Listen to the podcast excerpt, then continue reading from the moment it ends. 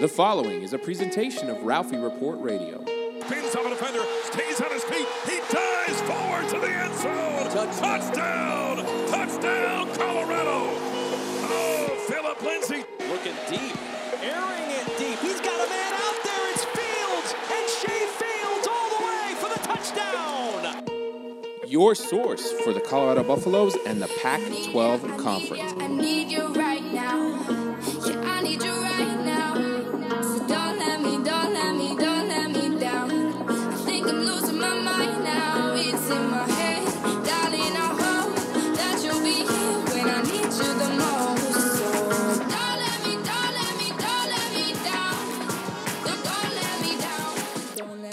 Welcome into the Ralphie Report Radio Podcast. I'm your host, Jack Stern.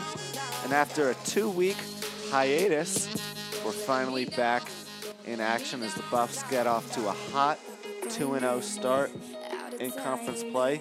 We'll dive into the past two games a little bit. We'll talk about the impact Travon McMillian has had on this team. He's been great, especially the past two weeks. I hate to say it, I don't really think this team misses Philip Lindsay on the field with the impact he's had early on. Obviously, he had big shoes to fill, but he's done a great job surpassing expectations up to this point. We'll recap the game against ASU, and then we'll look ahead to USC. Later on in the show, we'll hear from quarterback Steven Montez on what the rivalry means to this team. And we also have a special guest and former Buffs walk on wide receiver Kevin Dement. He'll talk a little bit about his reaction to the Buffs' hot start this season. And he'll talk about the process of walking on to a Division One football program. I know that's something a lot of you guys don't know a whole lot about, so we'll kind of clarify a couple things and talk about how all of that works. But I want to start off by talking about how good the Buffs have been in close games. Last year, this team was two and seven in conference play. They lost several games by a touchdown or less. Most notably, the one against Arizona and the one against UCLA on the road. This year's team, I think, has a tighter bond and better camar- camaraderie in the locker room. That's what's helped them persevere in tight games thus far. Remember, at halftime against UCLA, they were only up 16 to 14. 16 to 13, excuse me. That the at the end of the game the score was 36 to 16. They outscored them 20 to 3 in the second half. As much talent was on the field with last year's team, I honestly don't see them doing that. I think this year's team has a better bond. They're grittier, and that's why they've done better in close games so far. Same for the matchup against ASU. When you go back and look at the last play of the third quarter, Colorado's up 28 21. ASU at their own 38. Quarterback Manny Wilkins fires a pass deep for Frank Darby. He has a 72 yard catch and run. All right? Nick Fisher, of all people, an unlikely hero who's been a contributor on this team at times, chases him, him, him down. Great hustle play. Gets Darby to the ground at the one yard line, the Buffs one yard line, I might, might add. So we head into the fourth quarter. They have a first and goal from the Buffs one. And guess what? They don't score a touchdown. Not only that, they get moved back. Mustafa Johnson had a huge sack on Manny Wilkins, putting them at the 10. And then after a short completion, they pit, they stopped them from the two. That goal line stand does not happen with last year's team. They have each other's backs in rough times, and they make big plays when they need to. That's why this team is undefeated right now. And let's give some credit to the defense in this situation as well. They held Arizona State to no points over their final five drives of the game. And that's not something that's easy to do either, I might add, especially with all the weapons they have on offense. Eno Benjamin had a great first half. He ran for 121 yards. He's hard to bring down. But you know what? This team made adjustments at halftime and pretty much put the running game on mute in the second half.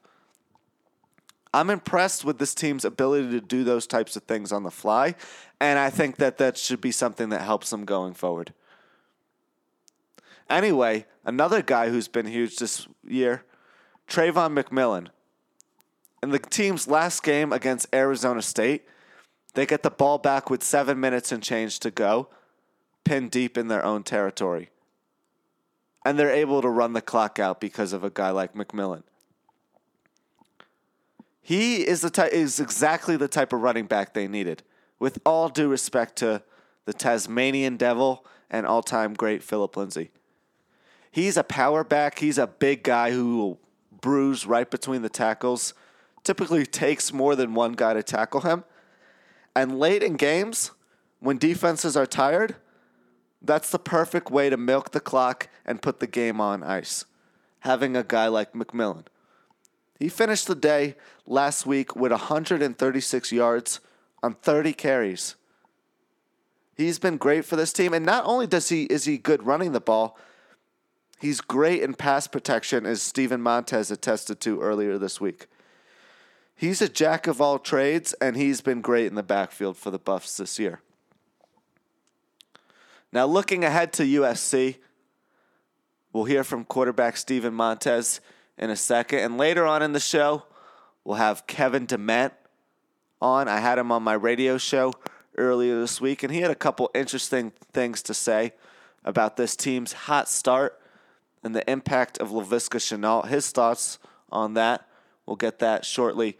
But the Buffs have never beaten USC. Since joining the Pac 12 2011, they have not won in six contests. Like the Rockies have to get over the Dodgers, the Buffs have to get over their own Goliath in the USC Trojans if they want to be considered the big dog in the Pac 12 South. Look, the past two wins have been great. I know UCLA is struggling. ASU is a mediocre team this year at best. They'll probably make a bowl game, but they're not great. But USC, they're considered a very good team, and they're considered the front runner in the South as it stands right now. Now, I'm kind of skeptical with that proposition considering how good Utah has looked recently. They destroyed a ranked team in Stanford last week, but USC is still the front runner. They had early losses to Texas and Stanford, but they're still a very good team and they're going to be hard to beat, no, ma- no matter how you look at it, especially at the Coliseum where they haven't lost a game in two years. So it, it's this is going to be a tough matchup for the Buffs. And let's not forget about the fact that the Trojans have animals on both sides of the football.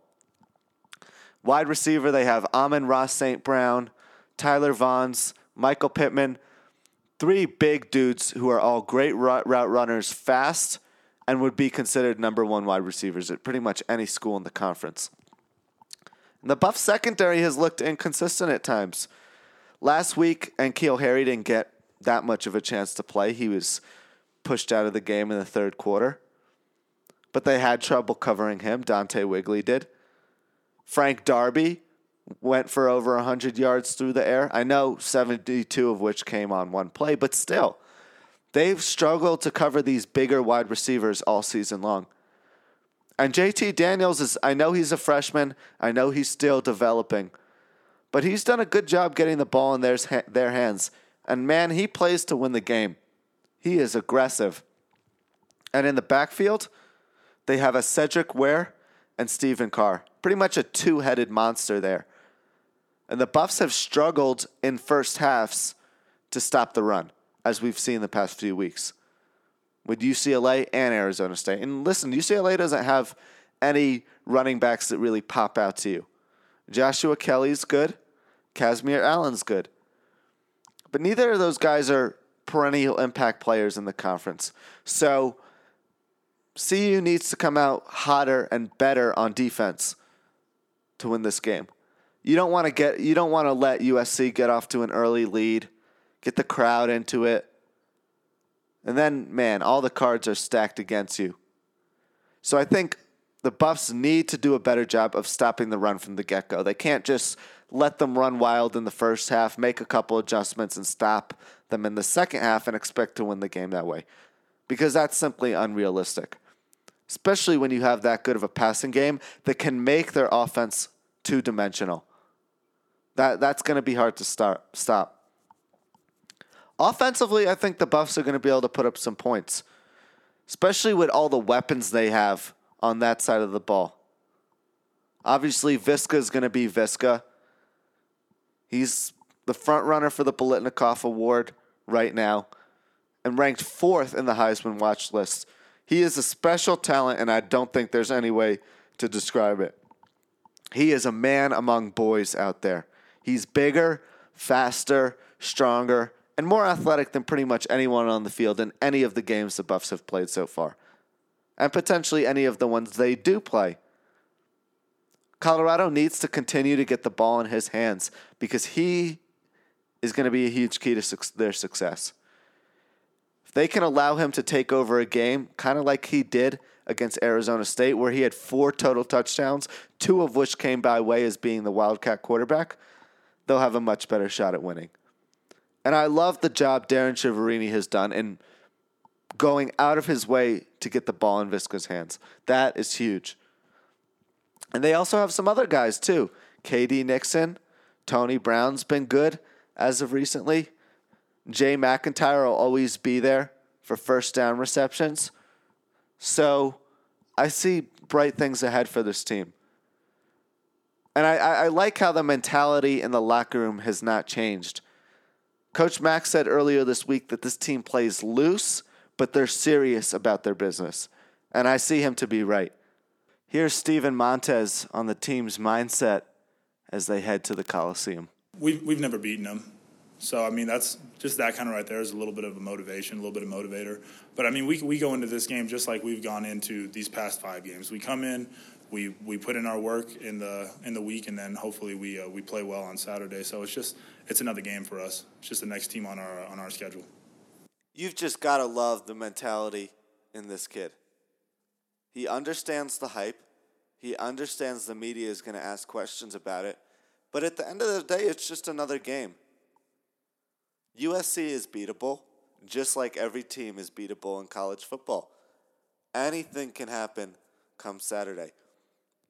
And you got to love the quiet, humble cockiness that Steven has because he's the leader in the locker room and he's driving forward the message that it doesn't matter who plays, who we're playing.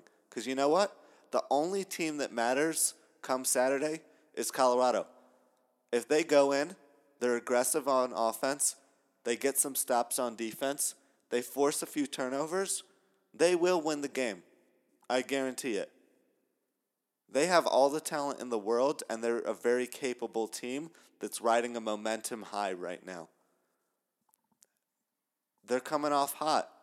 They got two huge wins, and any, anything is possible come mid October right now, with the Pac 12 obviously still being wide open.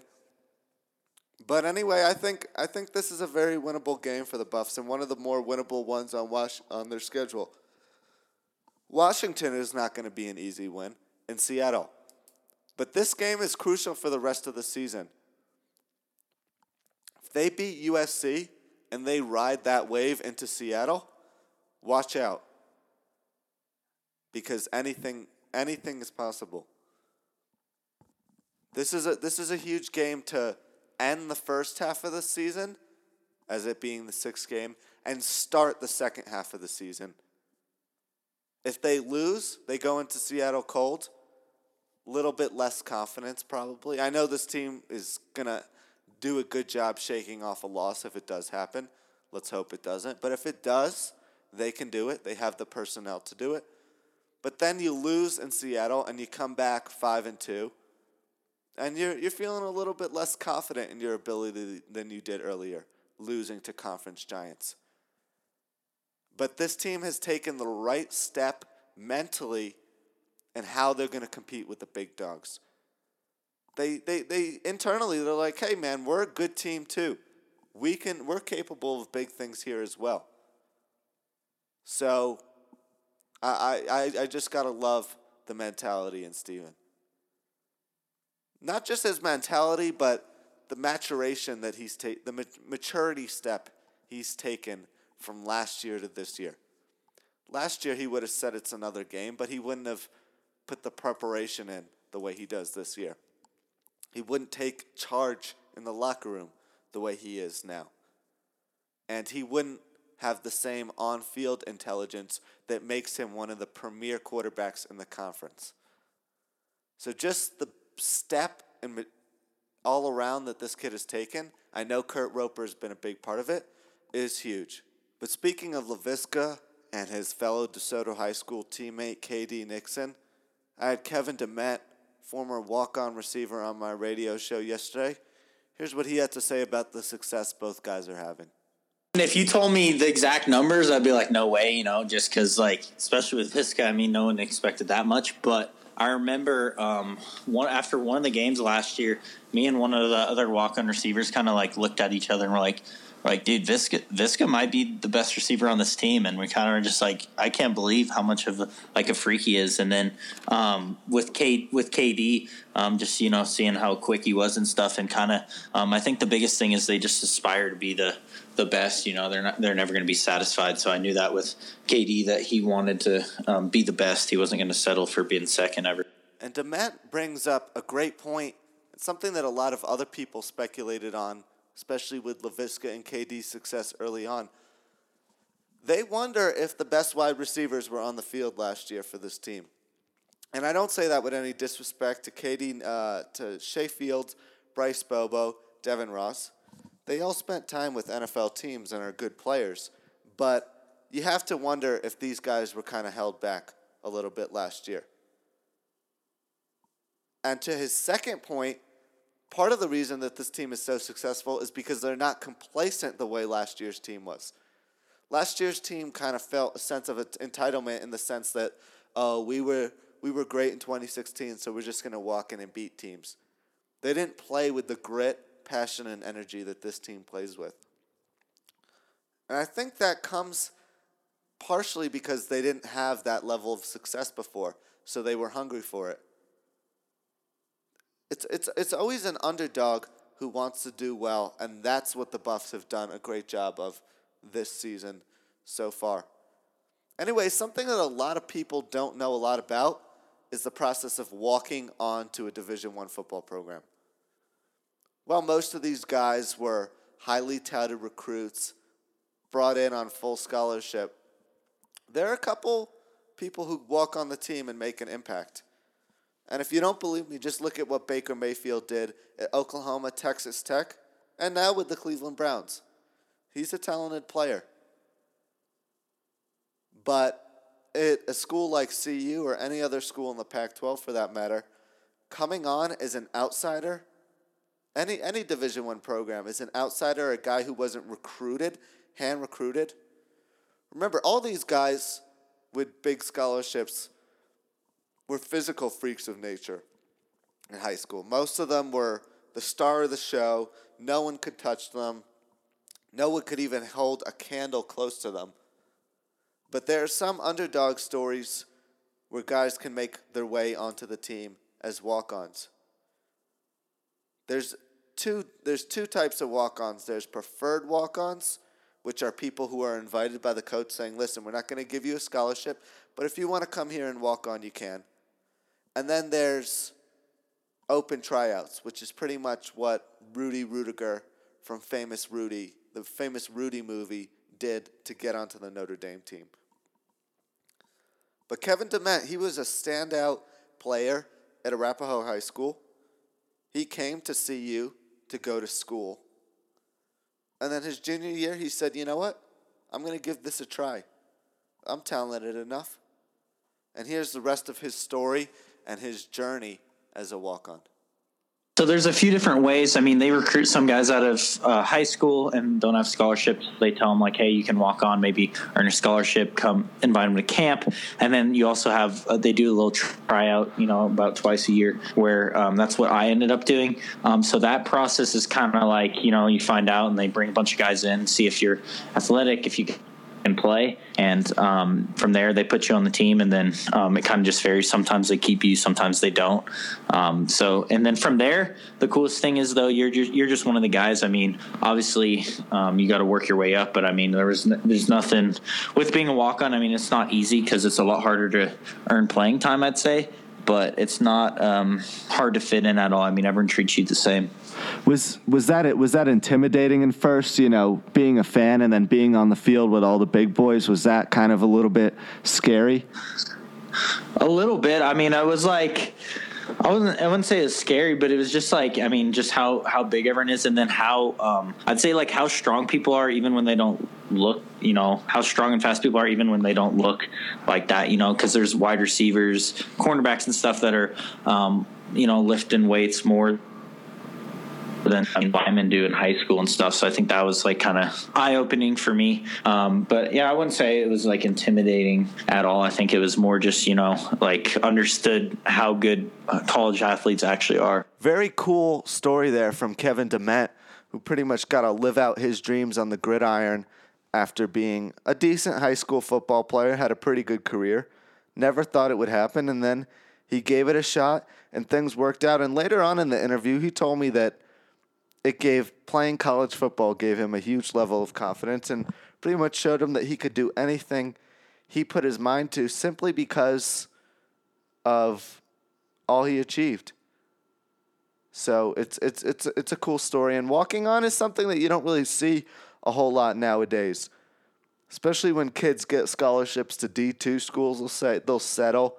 They'll say that's good enough. They'll say that they just want to be able to play football somewhere and then they don't see if what they're capable of at the D1 level. And evidently, there is a lot of good walk ons out there and guys who end up earning a lot of playing time. Obviously, Baker Mayfield is the one that comes to the mind, but Nebraska's backup quarterback is a former walk on. And there's a lot of walk ons throughout the country. It's a very interesting journey that these guys take, and I can only imagine what they go through. Anyway, this has been the Ralphie Report radio podcast, and we'll have full reaction to the Buffs game coming up next week. Have a good weekend, Buffs fans.